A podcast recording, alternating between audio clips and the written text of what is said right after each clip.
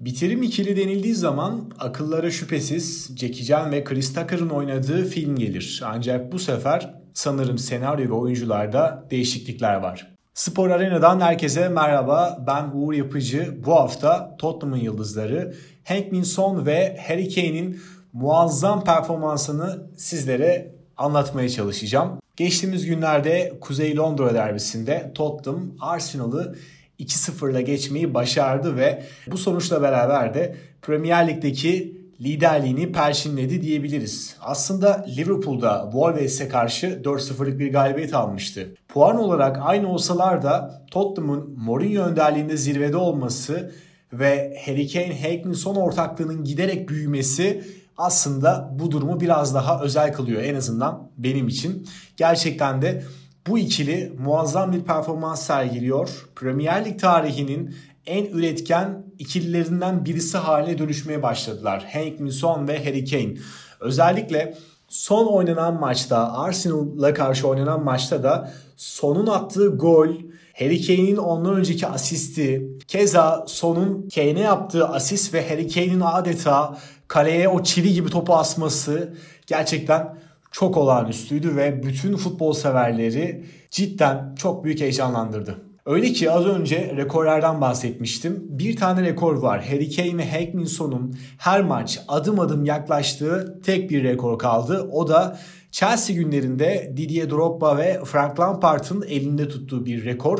Bu ikili beraber işbirlikleri sonucunda gol ve asist bakımından toplam 36 gole doğrudan katkıda bulundu zamanında. Hatırlayın ikisi de çok büyük yıldızdı. Didier Drogba gerçekten fenomen bir isim fil dişinde savaş bitirmiş bir isimden bahsediyoruz. Diğer taraftan Frank Lampard e, belki de teorik olarak e, sahadaki en kıvrak zekalı oyunculardan bir tanesiydi. Pratikte bunu tekniğiyle ayağıyla gösteriyordu ama yapılan testlerde de Frank Lampard'ın da IQ'sunun da 150 olduğunu da hatırlatalım. Bu da böyle ilginç bilgilerden bir tanesi. Sözün özü olayımıza dönersek Kane ve Hank Minson Arsenal'a karşı 31. doğrudan gole katkılarını yaptılar ve Drogba ve Lampard'ın rekoruna artık sadece 5 gol kaldı. 5 golü bulduktan sonra artık onlar da o rekoru ortak olacaklar ve sonrasında da bu rekoru tarihe gömecekler. Gerçekten çok önemli bir şey ve özellikle Mourinho'yu seven birisi olarak, Hank Minson'u çok seven birisi olarak bunları yapmaları hem de çok iyi bir futbolla yapmaları da açıkçası beni çok heyecanlandırıyor. Bazı yorumlar da geldi. Özellikle sosyal medyayı incelediğim zaman bu ikilinin zirve yıllarına çok geç çıktıklarından bahsedenler olmuş. Hiç katılmıyorum efendim. Birisi 27, diğeri 28 yaşında. Evet doğru. Ancak bu isimler yeni yeni zirvede değil. Harry Kane şu an birinci sınıf bir forvet olmadı. Ya da Hank Nilsson 3 sene önce alt sıralarda gezinmiyordu. Hala Tottenham'da hala üst düzey işler yapıyordu.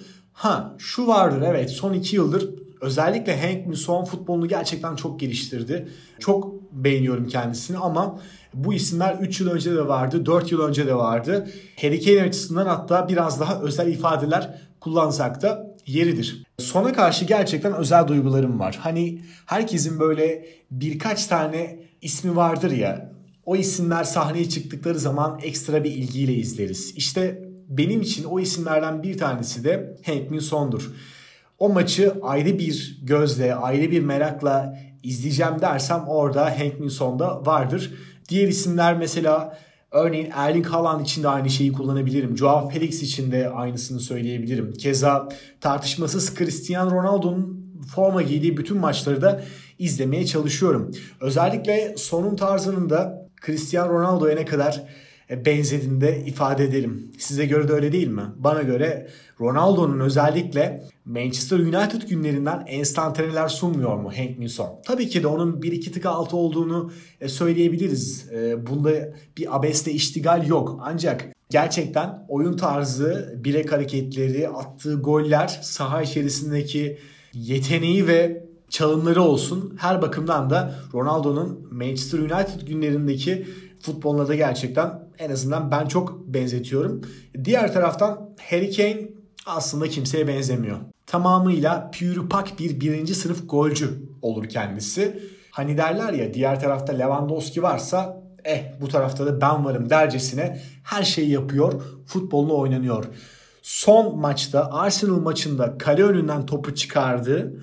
10 numara gibi asistini yaptı ve sonu orada e, golle buluşturdu. Tabii ki de orada başrol sonun attığı goldü. Muazzam bir gole imza attı ama Harry Kane'in kale önünden topu çıkarması, 10 numara gibi asistlerini yapması, sonu devamlı beslemesi de gerçekten takdire şayan. E tabii ki de aynı zamanda aslında biraz her başarılı erkeğin arkasında bir kadın vardır deriz ya. Son ve Kane'in işbirliğinin arkasında da bir isim var. Jose Mourinho.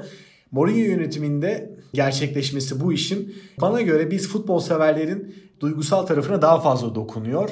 E çünkü Mourinho gerçekten kendisini ifade ettiği gibi özel biri. Bunu sadece sahada başardıklarıyla, kazandıklarıyla da biçmiyorum. Kefeye de koymuyorum. Tavırları, meslektaşlarına laf atması, saha içerisindeki hareketleri, taktiksel dizilişleri her bakımdan bana göre Jose Mourinho özel biri. Özellikle son yıllarda hatta biraz böyle takım ismi de vermek gerekirse Real Madrid'den sonra tartışılan bir performansı vardı. Chelsea'deki ikinci dönemi e, nispeten uzun geçse de çok fazla beklentileri karşılayamamıştı. Sonrasında United günlerinde de sıklıkla tartışıldı. Hatta biraz daha ileri çıkarsak Guardiola ve Klopp'un oluşturduğu hegemonyanın gerisinde kaldı ve biraz buradan da paye verdi.